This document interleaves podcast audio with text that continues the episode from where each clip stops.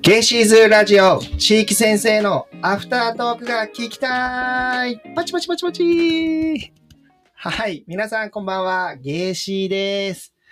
さあ、前回は、あおちゃん先生がね、吹奏楽のことについていろいろお話ししていただきました。あおちゃん先生はね、小学生にもっともっと吹奏楽体験をさせて、小中高で何か吹奏楽の演奏会、イベントをやりたいっていうね、思いがあるということで、ゲイシーズはぜひぜひ今年ね、関わっていきたいなっていうふうに思っています。それでは今日の地域先生の紹介です。今日はお金です。お金。やっぱ日本のこの金融教育、金融リテラシーの低さにすごく課題を持っていまして、そこからやっぱ幼稚園とか小学生の時代にこうお金の教育、お金の関心をもっと高めさせたい。そして、そういった環境を作りたいというね、思いが溢れている。今目の前で変なことやってるんですけど、 あの、思いが溢れている、えっ、と、お金の教育の先生、マネーゲームの先生、柏村太一さん、カッシー先生です。カッシー先生、こんばんは。こんばんは。いや、さっき変なことやってたのにテンションが。 お金ね、10円玉みたいのを目にやってくださってるんですけど。いや、カッシー先生、今日も楽しかったですね。そうっすね。今日、なかなか楽しんでましたね、子供たち。いやー、なんか毎回結構こう、いやー、うまくいったかなちょっとここ失敗だったな次の課題だなって僕は思うんですけど、今日はなんか今まで以上にこう、ワイワイとしっかり学んでたし、楽しかったなって僕は思っています。確かかし先生、お金の先生っていうね、あの、お話をさせていただいたんですが、かし先生、本業は何だと思うって小学生に僕毎回問うんですけど、なんかいろいろ子供たち言いますよね。銀行員とか。あの、なんて面白いことしたっけな覚えてないな。ギャンブラーっていう言葉もあったら、 あの結構歌詞ですね、あの、こう、皆さん顔がわからないと思いますけど、結構ちょっと、あの、怖いんですよ、顔。 あの喋ったり笑ったりしたらすごい優しい方なんですけど、ちょっと切れ味抜群の顔してて、ギャンブラーとかに。、そう、悪口でしょ。はいはいはい悪いじゃないですかまあ怖い人とかね、いう話を。で、会社でどういうの、本業は何なんですかね本業は、本業は、はい。一応ファイナンシャルプランナーとしてお仕事をしています。はいはい。皆さん、ファイナンシャルプランナーってご存知ですか僕知らなかったんですよ。カッシーさんと会う前まで。そうね、確かに。知らない。なん僕、何も知らなくて、カッシーさんと会ってから自分の人生のお金について、うん今後れからかかるお金についてを見直すことができたので、まあ、ちょっと話変わるんですけども、カーシーさんのおかげで今の僕がいるんですよ。あのあのただそのファイナルプラン、ファイナンシャルプランナーって何をする仕事なんですか僕は、えっ、と、保険会社に勤務させてもらいながら、そのお客様のキャッシュフローの相談とか、はいはい。保険のご相談をいただくとか、はいはい。っていうのが普段の仕事ですね。はあ。簡単に言うと、お客様のお金の計画を立てたり、ん計画立てたり、上手に生活していくための相談役 どうそうそうですね。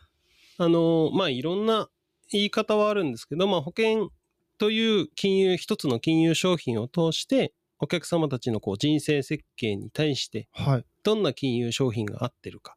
ほまあ、なので保険だけでもダメでしょうしう。ほ投資だけでもダメでしょうし、う。はいはいはい。っていうのを一応まあ相対的にお話を聞いた上ではい。何が合ってるかっていうようなことを日々お話ししている。ほう。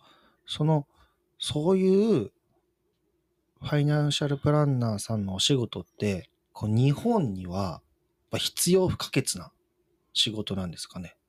なん、なんて言うんですかね。日本のその金融リテラシーの低さって、もう会った時に梶さん言ってくださったんですけども、やっぱ低いんですか圧倒的に低いでしょうね。あの世界から見て、はい。圧倒的に、圧倒的に低いと思いますね。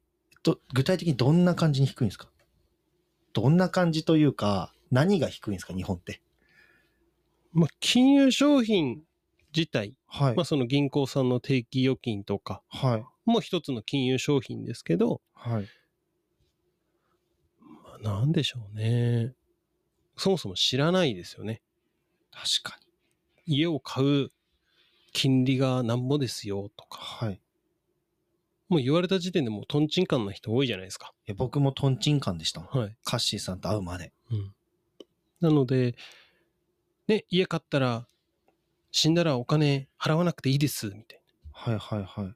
それも一つの保険を通してて借りたお金を担保するみたいなはい。仕組みで入ってるんですけど、はい。まあだいぶね、NISA やイデコっていうようなものを、おー。今時の話題というか。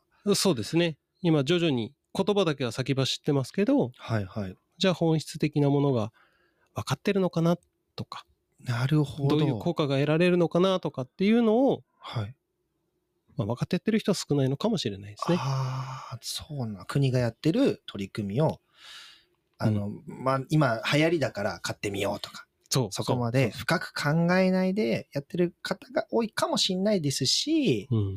まあ、保険の部分もそうだし、その、これからお金がどれぐらいかかるかとかね、ライフプランをの部分だったり、そういうことを考える意識が、日本は世界から見たと低い。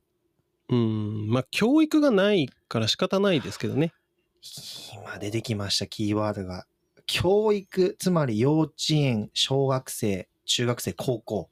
そうですね。そういった環境での金融教育、お金の教育がない。そうですね。やっと一昨年ぐらいですか。はい。高校生のはい。家庭科の時間でそういった金融経済教育っていうようなのが、なぜか家庭科でね、導入されてますけど、ほう。とはいえ、はいはい。じゃあ、高校生で学ぶ高校生の親御さんっていくつみたいな。 40とか50とかそうですね。はいはい。あ、じゃあそれじゃあ、いや、遅くはないけども、カッシーさんが考えてほしい年代ではない。ないですね。あまあ、というか、まあ、親がうんぬんというよりあも、はい。まあ、子供のうちからそういうことを知っておいて、まあ、子供たちが要は主体的に生きれる選択肢を与えることができればはいはいはい。いいかな。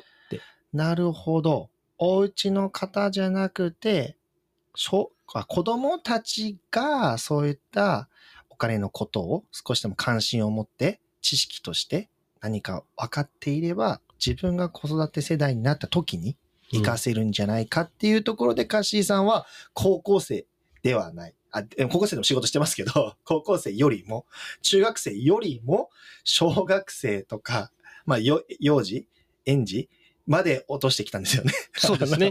そこを見たんですよね。 そうです。そうすると、まあ、親御さんたちも世代が若いので、はいはい。やはり、こう、年配の人たちだと、はい投資っていうワード自体が、はい。まあ、ネガティブな印象が非常に多い世代なんですね。なるほど。はいはい。ね、ちょっと論点ずれちゃうけど、まあ、ね、日本の高度経済成長期とかって考えると、まあ悪いことがいっぱい起こってたわけですよ。なるほど。あそうなんですね。で、で騙されたとかね。ああなるほど。なので、ネガティブになってしまう。はい。お金を増やすとか、そうですっていねう。ことに対してですようね。ん、じゃあそこをカッシーさんがもう着目したのは、小学生に楽しくお金のことを学ぶ、楽しみながら学ぶ環境を作れればなっていう思いがあったんですもんね。そうですね。なので、それを通して、まあ、親御さんたちも少し知るとか、はい。まあ、なんていうのかな、学ぶきっかけはい、はい。みたいなのが、はい。すごい不思議じゃないですか。不思議じゃない子供たちが投資のことを先に知っ てそうる。今日親は知ら今な日い。今日ね、これ本題になるんですけど、 あの、今日の活動は、マネーゲーム123の3番目だったんですよね。そうだね。最終段階を開発して今日やったんですけど、今日はどんな感じだったんですか今日はあはい。増やすっていうことをキーワードにして、はいはい。まあ、ゲイシーと一緒に、そういったゲーム、楽しみながらそういうものを学んでいくっていはいうはい。ことの機会をいただいているので、そこの増やすっていうワード。そう。3は増やすに特化したゲームを作ったんですよ。ふ二人で。なかなか面白いんですけど、どうでした今日の子供たちの反応とか学びとかを見て、今日やってみてどうでした いや、すごかったなね。語彙力ないけ ど、なんか思った以上にこう集中してはい。 90分そう、実際ゲームだけで言うと100分やってるんですよ。ね、そんな時間の中はいで、まあ、ちょっと現実離れしてる部分ももちろんゲームなのであるんだけど、はいはい。思った以上にこう楽しんで、はい。集中力あんまり切れてなかったかな、僕のいたいや3人は。全部切れてなかったです。うん。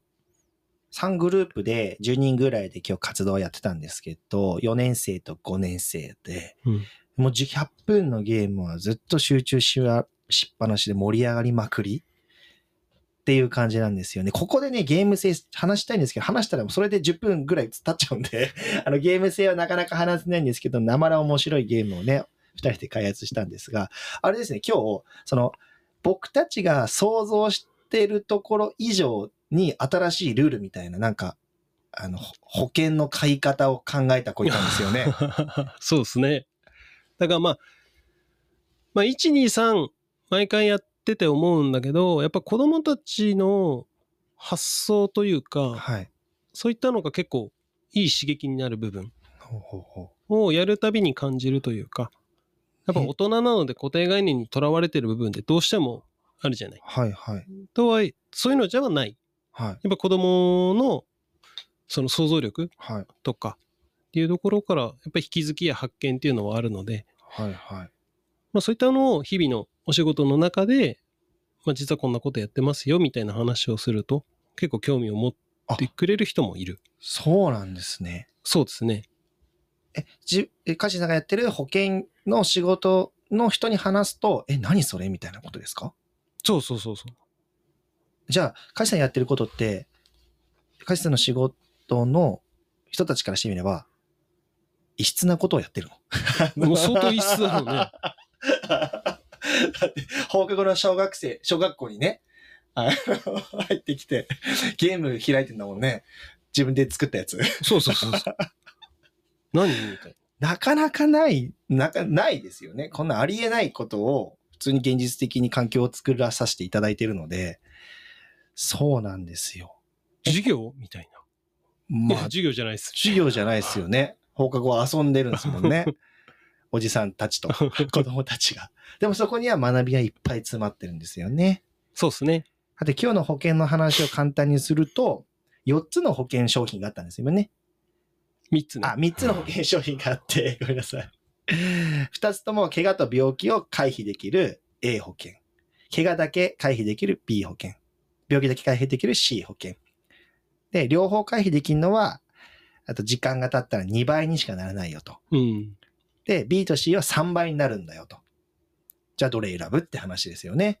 そうね。そこで子供たちが見つけ出した一番増やす額が大きくなるのが B と C をダブル掛けでしたっけで、勝手に芸師が言ってるんだけ ど、戻ってくる倍率は変わんないん で、まあ変わんないですけどね。まあまあ変わらないですけ ど、でもまなんかこあ、う、芸師やってたはずなんだけ どな、そう大概適当だな。おい前やいや。たただ、その子供たちが考えて、あ、そういうやり方もあるんだなっていう気づきそう。が、今日は感心させてもらったなっていうのがありますし、それが今日だったんですけど、1回目とか2回目、あえっ、と、ワン、ツー、うん。ワンは低学年向けで、あのー、2つのキーワードでやるんですよね。そうね。使うともらう。使うと、もらう。これがキーワードで、で、もらうが、稼ぐになるんですもんね。そそうですよね。で、よりね、えっ、と、子供たちの日常生活に落とした、あのー、マスのアトラクションだったり、あとはマスの、その、もらうんだったら、お手伝いとか、う。うん。使うんだったら生活費とか。ゲームしたら何がかかると思いますか皆さん。そう、電気代がかかる。あ電気代かかるから、いくら払うとかね。今まさにうちの三上家はゲームやって電気代払ってます。 あの、三上家あれなんですよ。家庭教育の、あの、お金の教育やってて、 10分やったら10円払うんですよね。ですよねって、あの梶さんに言っ確たからにね。そういうことをやってるんですけども。そう。で、2が、えっと、使うと、まあ、稼ぐと、増やす。増やすっていうキーワードが出てきて、で、稼ぐが貯めるになるんですよね。そう。子供たち何でもかんでも稼いで、えーお金を貯めて、一回お金持ちになってれば、やったーって思うじゃないですか、皆さん。でも違うんですよね。今回のその2のゴールというか優勝条件が。そう、そうっすね。たくさん貯めればいいんじゃなくて、いっぱい貯めて、はいい。っぱい使う。そう。それは1や。1ですよ。1ですよ、それ。 あれそれ1ですよ。あ、そっか。そう、そう、2。これね、もう毎回いろんなことやっててぐちゃぐちゃになるんですよね。2は、あれですよね。あの、目標金額を決めるんですよね。欲しいものとか。 あ、そっか。そうです。例えば海外旅行して100万貯めなくちゃいけないやつその100万に近い人が優勝みたいな。そうね。それが2で、じゃあ子供たちは最後には目的を持ってお金を貯めたり増やしたりすることが大切なんだ。うん。計画的にお金を貯めることが大切なんだ。ただやるだけじゃ意味がないというかね。まあ意味ないことはないんだけどね。ただ使うこともいいことだって言ってましたよね、子供たちその時。そう。貯めるだけ貯めても、はまあ楽しいって聞いたら、はい。楽しくない。そうですよね。そうだよねっていう。ゲームセンターでお金を使うと、お金はなくなるけど、ゲームができるし、うん UFO キャッチャーができて、取れるし。うん。だから人生はお金を使わないと楽しくないし、充実しないんじゃないかとか言ってましたよね。うん。その子供たちがね。はい。うんマネーゲーム2の時に。まあ、そんな風にね、えっ、と、カッシー先生のマネーゲーム1、2、3を通して、そのお金に興味関心を持つことだったり、お金の増やすためには、投資、株とか、投機とか、ギャンブルももちろんあるんだよっていうようなことをね、小学生の段階で楽しく学んでいるのが、放課後子供教室のマネーゲームなんですもんね。そうですね。はい。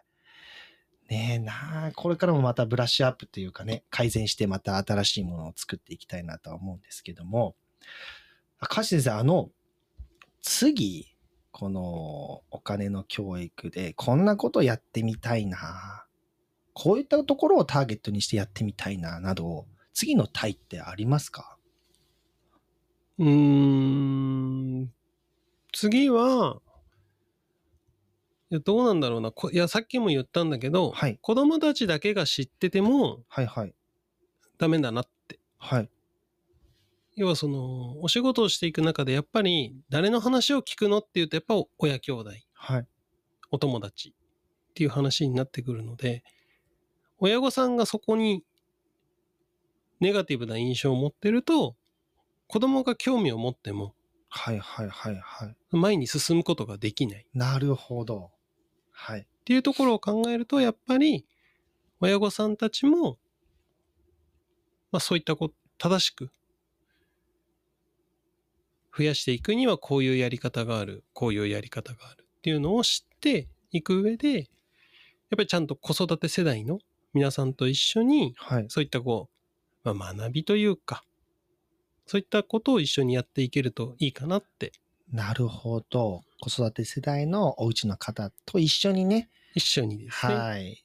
えー子育て世代のお家の方にちょっと質問なんですけども、人生の三大資金って何かご存知ですかこれ僕、わかんなかったんですけど、カシさんと会う前では。もう何もカシさんと会うまではわかんなかったんですよ、僕。あの、あの僕の財布全部カシさん握ってくれてるみたいなもんなので、あの、知ってます人生の三大資金ってあれですよね。いお金がかかるっていうか必要なそう、大きく、大きく。時ですよね。わかわかりましたか皆さん。さあ、三大式で何なんですかね、カシエさん。まあ、教育費とか。あ一つは教育費子供にかかる教育費。そうですね。はい。で、二つ目はやっぱり、皆さん、まあ、持っている方、持ってない方いるけど、住宅の、住宅費用、住宅を建てるとか買うお金。建てる、買う。住宅費。うんはいはいはい。で、最後は三つ目は老後の費用ですよね。あ働かなくなってからの費用。そはあ。この3つをまあ、どう計画を立ててお金を増やしていくかっていうのが、まあ、今日、マネーゲーム3のね、あの、コンセプトになってくるんですけども、やっぱここの3つがライフプランというかね、計画を立てるために大事になってくるんですかそうですね。結結構まあまあその老後とかっていう、まあ、子供たちとはちょっと違うんだけど普段の生活だとはいはい老後費用が不安だって皆さんよく聞くんですよ。ほう。そんなでこもとじゃまあだ老考後えたことない費用の何が不安なのかっていうことですよね。はあ。えどういうことですかなんか全てが抽象的だからなんはい。かこういろんな不安があるというかはあ、老後費用の食費とか老後費用要のは。仕事しなくなってはい。こうかす稼ぐお金がないは要は入ってくる収入がなくなった時に、い。はい。まあまあ年金って言ってるけどはい。果たして年金もねいつまで今の制度が続くのかどうかもは確約はないよね。い。ないですね。 ねないいつも話するけど、もう、ちょっと日本の未来が怖いですね。うん。恐ろしいです。だからなんか まあ社会問題に対してどう考えるかっていうことだから、はまあその一つずつこう曇りを晴らしていきながら、あ。はいはい。まあ人生計画通りはいかないよ。いや、そうですよねい。かないだろうけど、そはい。ういった中でのその、やりたいこととはい。リスクと、はい。その人それぞれ違うわけじゃない。はい。なのでそれの一つずつ曇りを晴らしていく、お手伝いしながら、資金計画を立てさせてもらう。うん。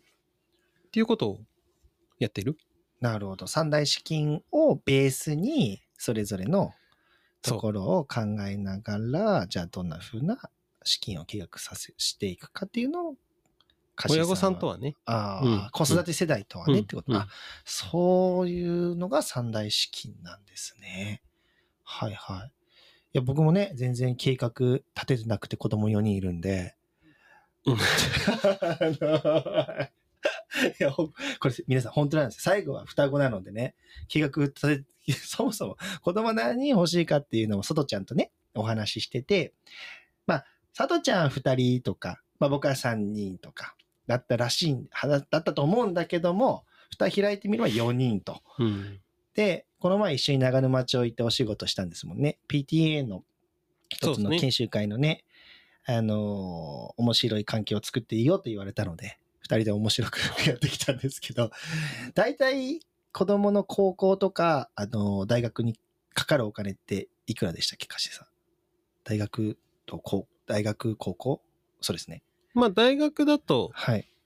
4500 4、500かかるんですよね。大学4年だと、はいまあ私学とかだとねそうですよね。で、うちの今の子供が、8、えっと、9歳、6歳、9歳、6歳、6歳、6歳かな。三つ子になっちゃった。 まあちょっとあれ、年子なんですけど、これ、ほぼみんな大学、高校被るんですよ。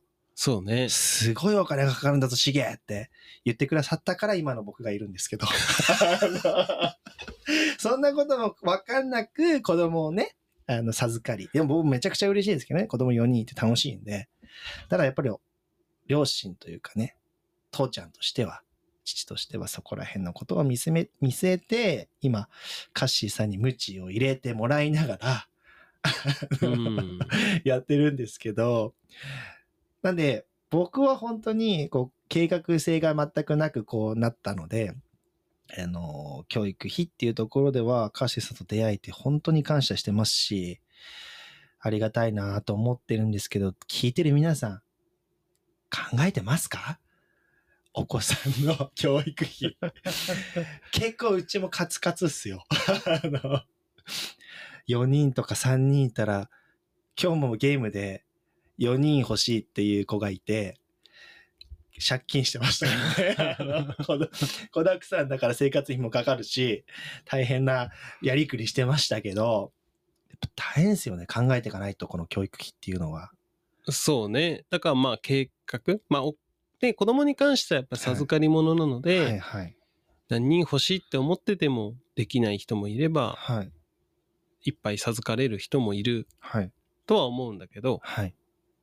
まあ子供が好きじゃないとね3人4まあ人って多分できないと思うんで歌詞さん何人でしたっけもうすぐ5人目がね生まれてきますね。まあでもね、プロだから大丈夫なんですよ。計画的にやってるんで。あの、そう、すごいですね、5人って。いや、僕は別にすごくないですよ。ああ、そっか。奥様が。 奥様。奥様がはねい。。はい。はい。 大事ですよね、計画的に。うん。はい。もうあっという間にあと3分ちょっとなんですけど も、あの、今日の最後の質問に移りたいと思うんですが、ちょカッシーさんに聞きたいなっていうことなんですけど、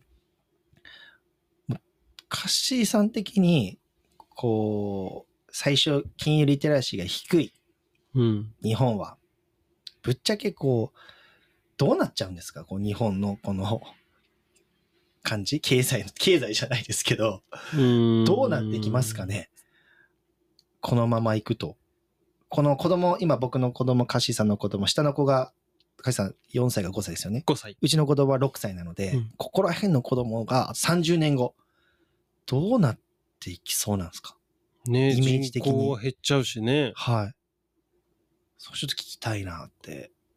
まあ仕事っていう感覚も多分、はい。今もかなり変わってるじゃない、いろんな仕事が出てきてますね。そう、なんか、ね、一昔前、うちらが、僕が今44、5になる世代ですけど、はい。こう学生の時とかとも全然違うし、はい。これからはもっとね、AI だったり、はい。ネットの環境とかが変わってくると、もっともっと今のない仕事とかも出てくると思うし、はいでも一方で人は減るし、はい。少子高齢化の日本ではどうなるって言われてもね、とはいえ、やっぱある程度日本にいる人もいるでしょうし、はい。その中で上手にお金をやりくりしていくっていうふうに考えると、やっはい。ぱお仕事ももちろん大事ですけど、一方でそのお金に働いてもらうっていう、はあお金に働いてもらう。うん、まあ投資のおイメージですよね。なるほど。積み立て投資資をしながらはい。自分で稼いだものをさらに積み立てをするはいはいはい積み立て運用をすることによってお金を作っていくってはいいうこう両方の武器を持たないでいくと相当大変なんじゃないかなっていうのが想像があるからはい。やっぱりじゃあやっぱり子どもたちとかはいはい。教育世代に少しでもまあそういう知る機会はい。まあそもそも知る機会ですよね。はいはいはい。まあ弊社の保険はちょっと特殊なのではい。そういうものを知ってもらいながら、その人個人のライフプランの立てさせてもらって、要は自分の人生を経営していくというか、自分の人生を経営する、つまり社長ですね、自分が。社長として、あのー、お金を作ったり、うんもちろん稼いだり、まあ、増やしたり、うんそういったことが、これからの社会にな、はい、行くための力として大事だと。うん、と思っ てます。と、僕も思ってます。うんだからこそ、こうやってね、カッシーさんとお仕事させていただいてるんですが、やっぱその力大事ですよね。うん、なんか生き抜く力というか、はい。で、今回はまあ、結構リアル、リアルな、まあお金はリアルなんですけども、お金をツールに、うん、こういった学び、学ぶ場を、環境を作って、そういった力を子供たちにつけさせたいっそていうう。思いで、今日までいろいろやらせていただいてるんですよね。そうだね。いや、めちゃくちゃ大事ですね、その力。はい。もう時間になっちゃうんですけど、皆さん、すいません。あの、ちょっとここでね、まとめていきたいと思うんですが、あの、カシーさんはね、2024年は芸師と一緒に、この、向川町の子育て世代に向けて、そのお金の教育だったり、関わり方をしていきたいうんっていうことでしたので、ぜひぜひそれをケイシーズとしてやっていきたいと思います。では、今日はお金の先生。ちょっとこわ顔は怖いけど、お話ししたら優しいカッシー先生でした。カッシー先生、ありがとうございましたあ。りがとうございました。 はい、皆さんありがとうございます。 すいませんね、最後悪口で終わってしまって。ただね、本当に芸師のことを真剣に考えてくださってますし、向川町の人じゃないのに、向川町の子供たちのことを真剣に考えてくださって、あの、いろいろな環境を作っていただい、作ってくれるカッシー先生。まあ、これからもね、お金をツールに子供たちと関わって楽しい時間を過ごしていきたいと思います。それでは今日の KC でした。皆さん、バイバーイ。